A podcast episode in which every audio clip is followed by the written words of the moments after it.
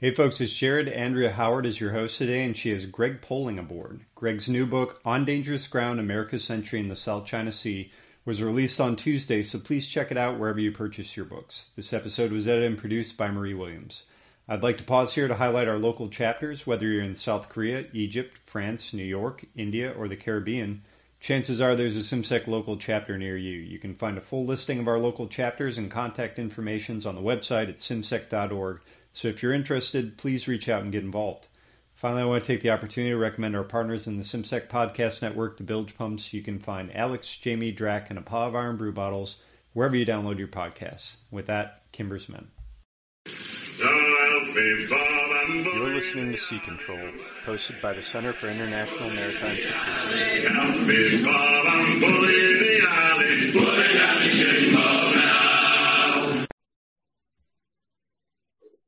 Greetings, Sea Warriors. Let's dive, dive back into sea control.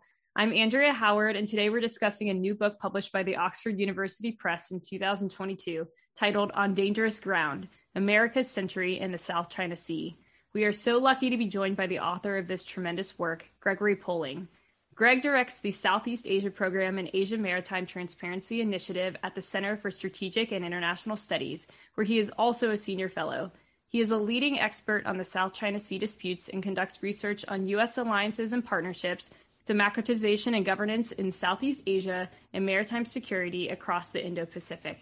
As a reminder, all opinions expressed are personal opinions and are not representative of any institutions with which we may be otherwise associated.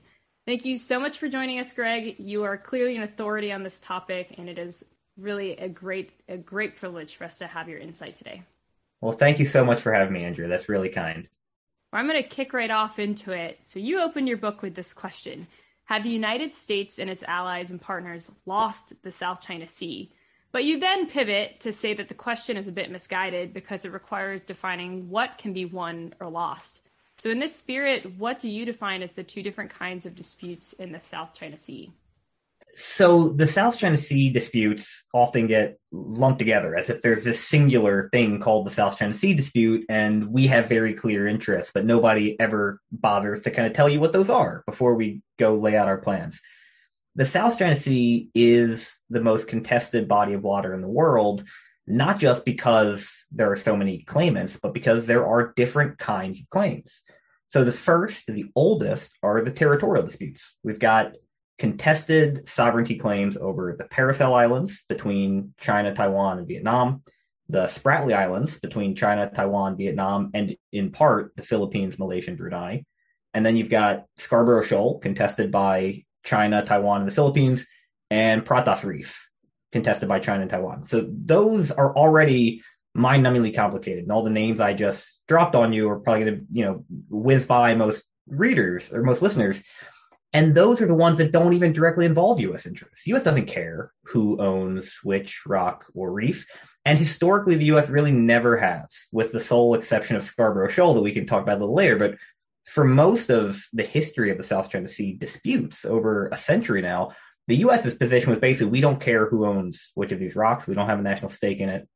The only thing that matters, as far as the territorial dispute, is that uh, nobody shoots at one of our allies or partners, and they don't shoot at each other which was a big deal because for most of the century, multiple U.S. allies occupied these reefs.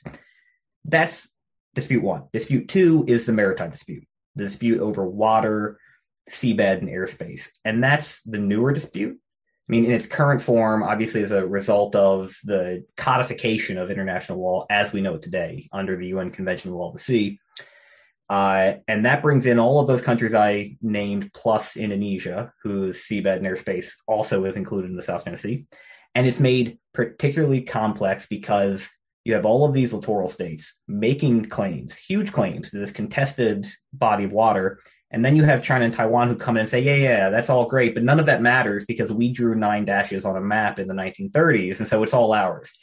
That is where direct U.S. interests are involved. We cannot abide the idea that China gets to claim a thousand miles of water and seabed just because it feels like it when China once sat down and helped write these rules. So that brings in the second U.S. interest that's been abiding for most of the century, which is defense of freedom of the seas. And the U.S. really does have a long-standing, I would argue, one of the most abiding and consistent interests in the history of, of U.S. foreign policy in defense of freedom of the seas, whatever that meant at that moment. And right now, that means the law is codified by the UN Convention. Excellent. I couldn't have asked for a better synopsis of some of these territorial maritime disputes. You laid out the American interests that are at stake. So go ahead and, and, talk to us about what the initial turning point was for the United States regarding these sovereignty claims. So the way the U.S. got to the South China Sea was via its colonization of the Philippines. Uh, in, in, the book, I lay out in in the intro what these two interests are: um, defensive allies or, or alliance commitments, and freedom of the seas, and talk about how freedom of the seas was the older of the two. You know, long before we had an alliance network, we had the U.S. Navy going out and fighting piracy against the Barbary states, getting into the War of 1812 because of the impressment of U.S. sailors, setting up an Asiatic squadron that drove us into the Pacific, and eventually that Asiatic squadron turning into Dewey's fleet sailing into Manila Bay. Um, and at that point, and kind of the whole expansion of, of U.S. empire in the 1890s, made the U.S. a resident power in Asia for at least a relatively brief time compared to the other colonial powers.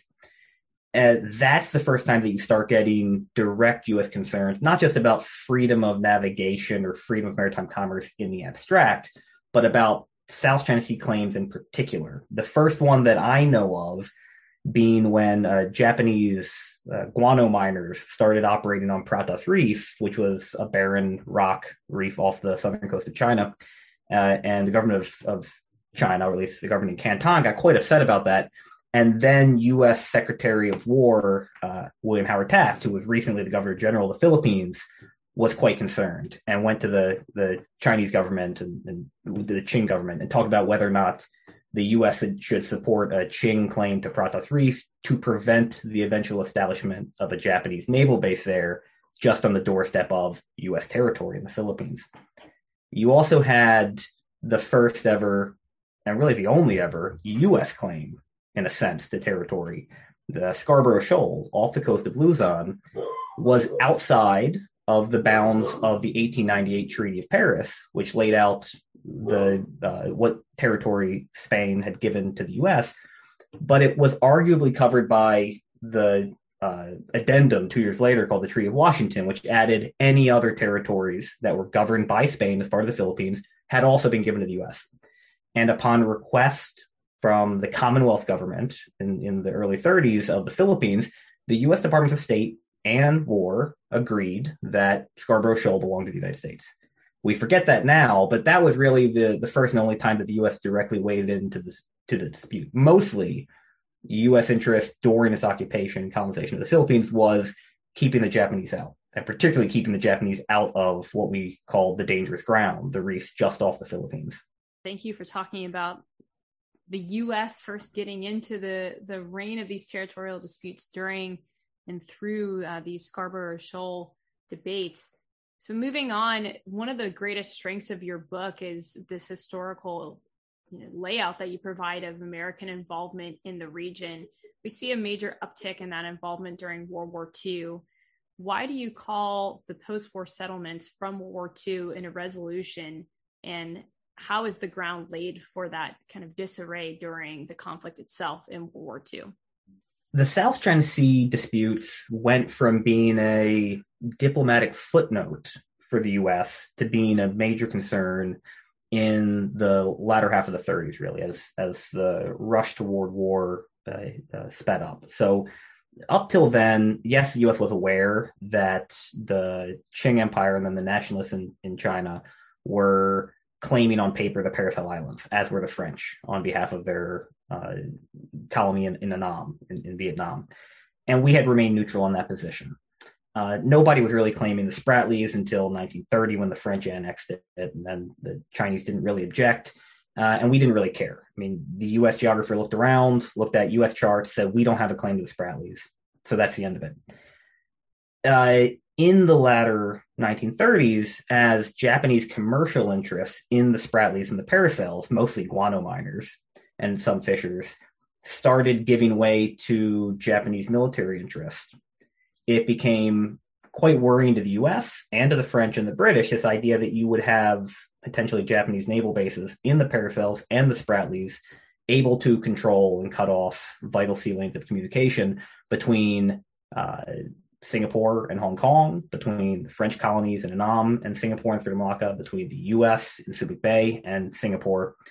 And so the US started getting quite concerned about Japanese surveys of the dangerous ground, these, these underwater reefs that are now kind of half of the Spratlys.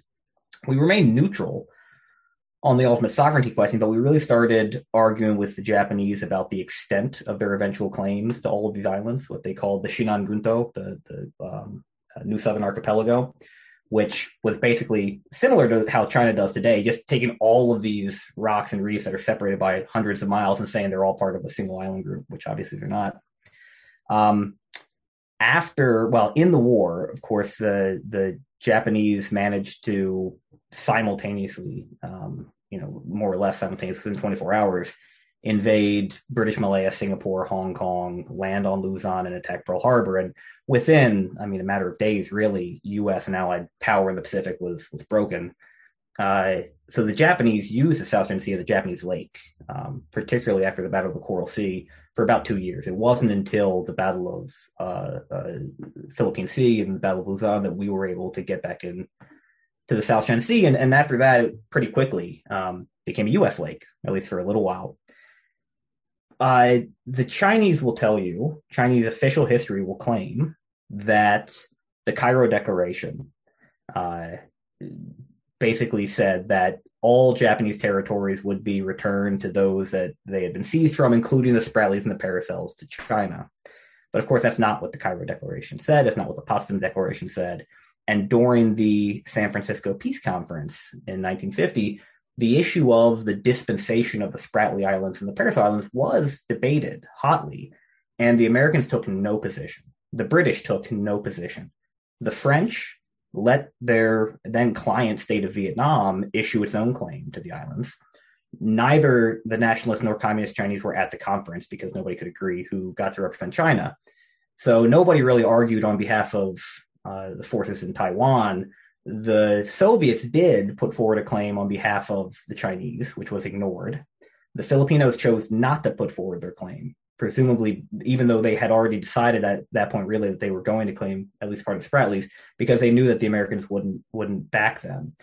So there was very clearly a difference of opinion among the Allies. This argument, this post, you know, uh, the, the, well, a historical argument that there was a decision to give the islands to China that was reversed is absurd.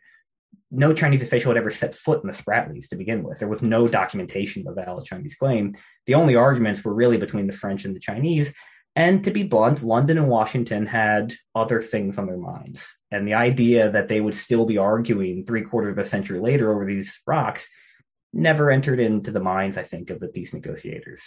Looking as peace negotiations were brokered and you know international disputes continued about these different territories and the maritime domains surrounding them the united nations then convened a convention on the law of the sea and that first debate occurred in april 1958 what factions existed amongst the nations there and how did they define the us's approach to law of the sea you know what I'll, I'll, just make the question a little broader to give you a, a harder task. And how is you know UNCLOS three and and still continuing to shape the China and U.S. disagreements today?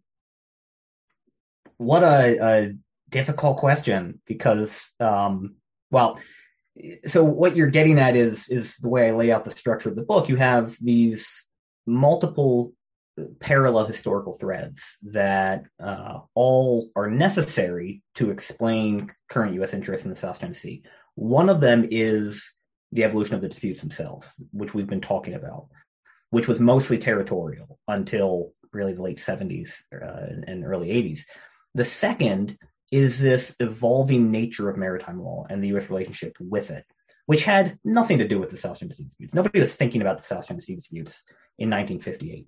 But you have to understand where we came from to understand where we've gotten to today. So for most of recorded history, the idea that you would claim open ocean would have been laughable, right? I mean, the oceans were uncharted expanses of danger. You traveled along the coast, you traveled along uh, clearly established shipping lines, and you tried to avoid the brigands who preyed on them. And maybe you made a claim to waters right off your coast or to the rivers within your ocean, within your territory, but you didn't claim the blue oceans. The this got codified um, during debates in in Europe uh, in the uh, 19th century is what became known as a cannon shot rule. So I'll skip the earlier arguments over the Mare Liberum and the Mare Clausum and um, a whole lot of Latin. But the bottom line is that most of Europe had rallied around this idea that oceans were a maritime commons, free to all, uh, with the exception of three nautical miles from your uh, from your shoreline. Why three nautical miles? Because that's about how far a cannonball could fly. And so if you can't hit it with a cannonball, you don't control it. It was as simple as that. Your territory extends only as far as you can project power. There was some disagreement. The Scandinavians used four miles, for instance, but basically we all agreed on on the broad uh, strokes here. And the Americans uh, were inheritors of this uh, position. In fact, the early U.S. Congress was the first state to codify the three mile limit in national legislation. That remained the case up until the drive toward World War II, at which point technological innovation in both the fishing industry and the oil and gas industry started uh, forcing people to ask these questions that they had never asked before. You know, you, you had the first offshore uh, oil well sunk just off the coast of California, and people started to think, well, wait, eventually we're going to start putting these things out farther than three miles. So who gets to decide where they go? Who gets to tax it? Who gets to regulate it? The same goes for the fishing industry. As we started operating far, you know, it wasn't just whalers and guano miners anymore. There were other fishers operating farther from shore. Uh, the U.S. was not the first to lean forward on the fisheries front. We can blame Argentina and Mexico and a few others for that, and the Soviets, who claimed a 12 mile territorial sea pretty early on. But the U.S. was the first to lean way forward on what we now call the continental shelf, the, the right to drill for oil and gas. And this was really a project of uh, President Franklin Delano Roosevelt and particularly his Interior Secretary Harold Ickes, who decided that it, you know, the U.S. had the best technolo- technology for offshore drilling. Um, if we could figure it out, then we should be able to claim it. And that led eventually to what's called the Truman Proclamation on the continental shelf, which is unfortunate because Truman had nothing to do with it. It was just one of those things left on his desk when he stepped in, um, and not the most important given the closure of World War II. So the U.S. makes this claim uh, under the early Truman administration to the right to drill for offshore oil and gas on the continental shelf to an undetermined um, width. And that leads to a very rapid breakdown in the system. That combined with the rapid independence of post colonial states who didn't help write these customary rules and had no interest in listening to what Europeans had to say about the matter led to a wave of competing claims farther and farther and farther from shore. Uh, the uh, uh, League of Nations tried to put a halt to it by calling an international uh, law of the sea committee. They couldn't do it. So in 1958, finally, the first United Nations Convention on the Law of the Sea meets. And it involves a few dozen states, including several uh, Asian, Middle Eastern, African, Latin American states, not very many from Africa, actually, um, who were meant to resolve a few issues. How far is the territorial sea? because now we've got the Europeans, and the Americans saying it's three miles, but we've got the Soviets and a bunch of others saying it's 12 miles. So we got to resolve that. Two, what is this continental shelf thing? How deep does it go or how far from shore does it go? How do we regulate it? Three, what about fishing beyond the territorial sea? And four, we've got this weird idea of a contiguous zone. We'll set that one aside. It doesn't matter. Read the book. The arguments play out, and what comes out of it are four conventions on each of those things. Um, the Territorial Sea Convention describes the territorial sea, doesn't agree on how far it goes, which is obviously a big problem. The Continental Shelf Convention talks about what the continental shelf is, doesn't agree on where it should be, how far out you can go, um, and so on. So it didn't really put the genie in the bottle. It was good enough for the technology of the day because the idea of drilling, you know, an oil well 200 miles out from the coast was still entirely hypothetical. But again, the system began to unwind, unwind pretty quickly. The second UN Conference on the Law of the Sea in 1960 couldn't resolve these issues. And then both the Soviets and the Americans got awfully concerned about the growing effort by a lot of uh, states, particularly in Latin America, to claim just vast territorial expanses, 200 mile wide territorial seas in which nobody else would be allowed to sail without permission, much less fish.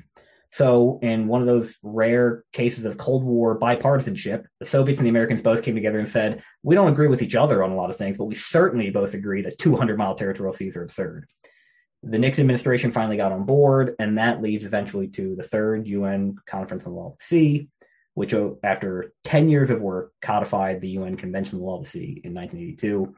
And despite its current objection to much of what's in it, China was at the table and had as much say in the writing of the UN uh, Convention on the Law of the Sea as anybody else, including all of the states in Southeast Asia, except Brunei, who were also there and helped negotiate these rules the real problem, and I'm happy to talk about the details of where some of these disagreements are between the US and China, but the fundamental concern uh, driving the maritime disputes in the South China Sea today is that in 1982, a weak China saw the rules as beneficial.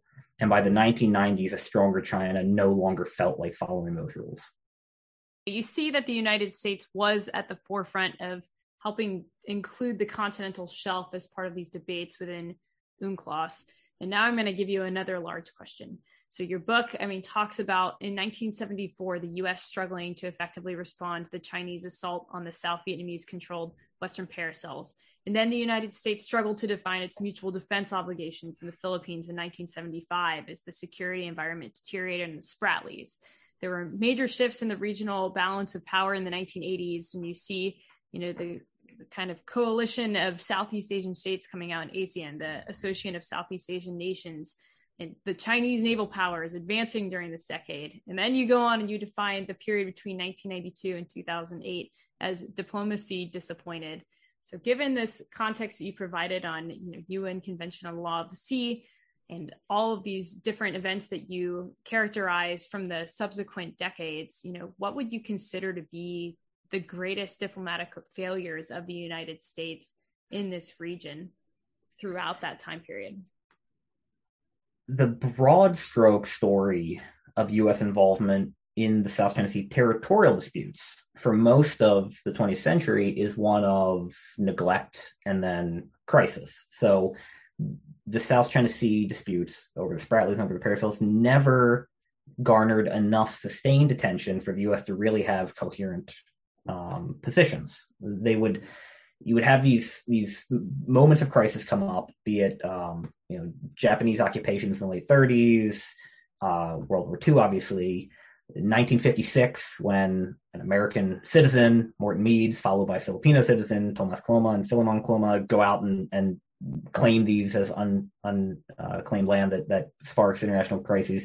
And then 74, really, when when China invades the uh, western half of the Paracels and drives the Republic of Vietnam forces off it. And in each of those, you have U.S. officials whose minds were obviously elsewhere, who suddenly have to look at a map and figure out, okay, where are the Spratlys again? Where which ones are the Paracels? And you you keep finding the same language over and over in in the documents. You know, that in 1956, the INR and state had written a really good survey of the status of the legal claims, you know, the history, what the U.S. position was.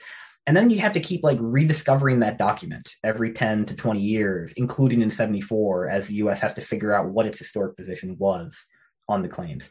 So that lack of consistency meant that the US was often caught flat footed, most especially in 74, as the you know, you read the minutes of Washington Action Group meetings with Kissinger and the cabinet trying to figure out where are these islands? Who occupies them? I mean, we've got at that point three treaty allies occupying parts of the Spratlys, and nobody in the room seems to know which ones or where they are or how many men they might have out there. It was not a recipe for good decision making. You combine that with the fact that we had the normalization, you know, the building normalization of ties with China being the overriding kind of diplomatic initiative for the region and it meant it led to a hyper cautious, um, flat footed response from the U.S. at that point. We were quick to blame our South Vietnamese allies for starting a fight that they didn't start. Um, we were quick, quick to assume the that we could take Chinese assurances at face value, which we couldn't. An American special advisor was captured in the Battle of the Paracels, who was out there uh, advising Armed forces. And it wasn't until his negotiated release that the U.S. finally got what it considered a credible explanation of that battle. By which point it was clear that everything we had thought had been wrong. The South Vietnamese hadn't started at all, but we had gone through all these diplomatic negotiations with the, the Chinese representative in Washington on the assumption that we should trust them, not our own allies. Uh, that followed a year later by the fall of Saigon and the Nixon doctrine and the War Powers Act leads to a bit of a crisis in U.S. alliance credibility in the region that others have written about in the broader context. Where I touch on it here is with respect to the Philippine alliance and the idea that now the Philippines is out there on their own, particularly after 79 when we cut uh, the Republic of China loose. So there's a last U.S. treaty ally in the region. They've just watched the U.S. not respond to a Chinese invasion of the Paracels in 74. They've just watched Saigon fall in 75. They've just watched us uh, abrogate the, the treaty with the ROC. And now they're being asked again to renegotiate access through the military bases agreement. And all they want to know is does the military, well, it's not all they want to know. I, I don't want to simplify Marcos's desire for a lot more money, among other things. I shouldn't be Pollyannish. But one of the things they want to know is okay, does this alliance at this point do anything other than make us targets of a potential Soviet strike? Like, what exactly are you defending us from, not just us giving you real estate? And the answer had to be in the South China Sea. So you had this long debate under first Ford and then the Carter administrations on whether or not the mutual defense treaty with the Philippines uh, covered the South China Sea. We eventually came out around to a mostly, I mean, a quiet agreement within state that it mostly did. We didn't necessarily weigh in on territorial sovereignty, but there was an internal consensus that if a Filipino ship was attacked anywhere in the South China Sea, uh, it would be covered by the treaty. We then said that again in 98. And then in, you know, after Scarborough Shoal in, in 2012, we have President Obama go out to Manila in 2014, and he won't just say it. He said, you know, he's just been in Tokyo and he tells the Japanese that Senkakus are clearly covered by the treaty, and he won't say the same to the to the Filipinos. It wasn't until Mike Pompeo goes out uh, two years ago that we finally got a explicit public clarification of a decision that we made in 1979.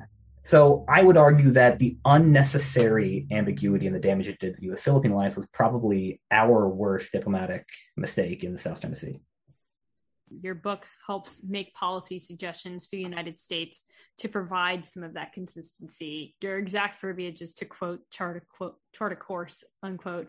And you claim though that there are no military solutions, at least none that wouldn't cost all sides more than they gained. However, what role will American hard power play in a successful strategy? And then one last, you know, double question to tack on to our final final bit of this conversation you know what lessons from your book do you find are going to be most applicable in terms of applying american hard power potentially to the ukrainian crisis today well thanks. I i, I should apologize up front. I know that i'm giving way too long answers here. I'm turning each of these into story time with greg. Um, so you probably had more questions that that we could have gotten through. Um us so i write explicitly in the conclusion us hard power has a clear role to play here particularly in the case of the philippine alliance. If so, any solution to the South China Sea dispute is going to have to be diplomatic. Um, the, U.S. cannot enforce unilaterally enforce maritime rights. It can't guarantee the fishing and seabed rights of our uh, partners in the region at the point of a gun.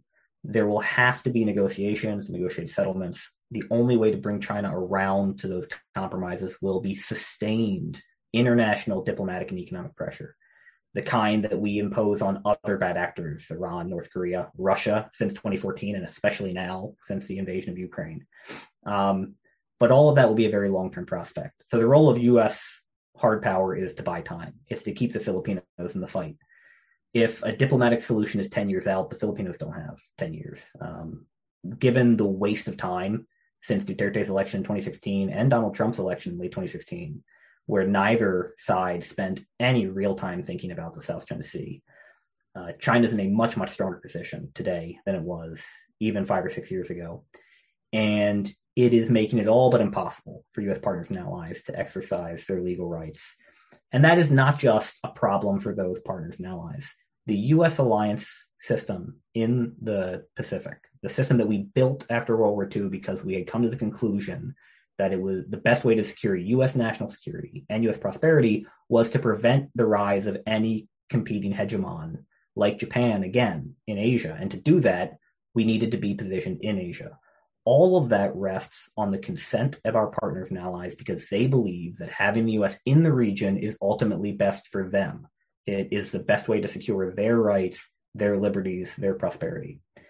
If our Philippine ally, our oldest treaty ally in Asia, looks around one day and has lost all rights to its own resources, its own seabed, it's been made you know, a neutered rump to China, the only country in the world without an exclusive economic zone. And the U.S. says, well, we're still doing FONOPs.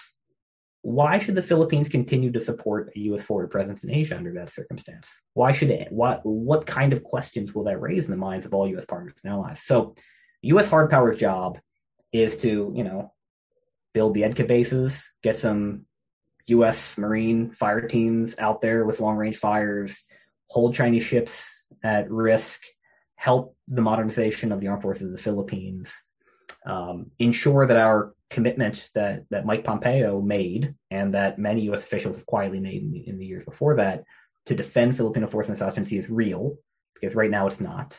Uh, Philippines and China can read a map too. Okinawa and Guam are too far from the Spratlys to credibly defend anything. And to buy time so that a long term diplomatic strategy of cost imposition on Beijing can convince China that its behavior in the South China Sea ultimately undermines its broader goals of global leadership. Uh, and I mean, there's a whole lot more there, but bottom line is hard power has to facilitate the diplomatic and, and economic game. I can't think of a better way to to end the episode. Your book, I really think, should be considered by our listeners and hopefully its future readers to be this sort of primer on how to gain that consent of allies to be in the region and to be effective in the region. Unfortunately, that's all the time that we have for today. I'd like to thank my guest, Gregory Poling, for joining me, and I hope you all do reach out and get his book. Thank you. Thank you so much, Andrea.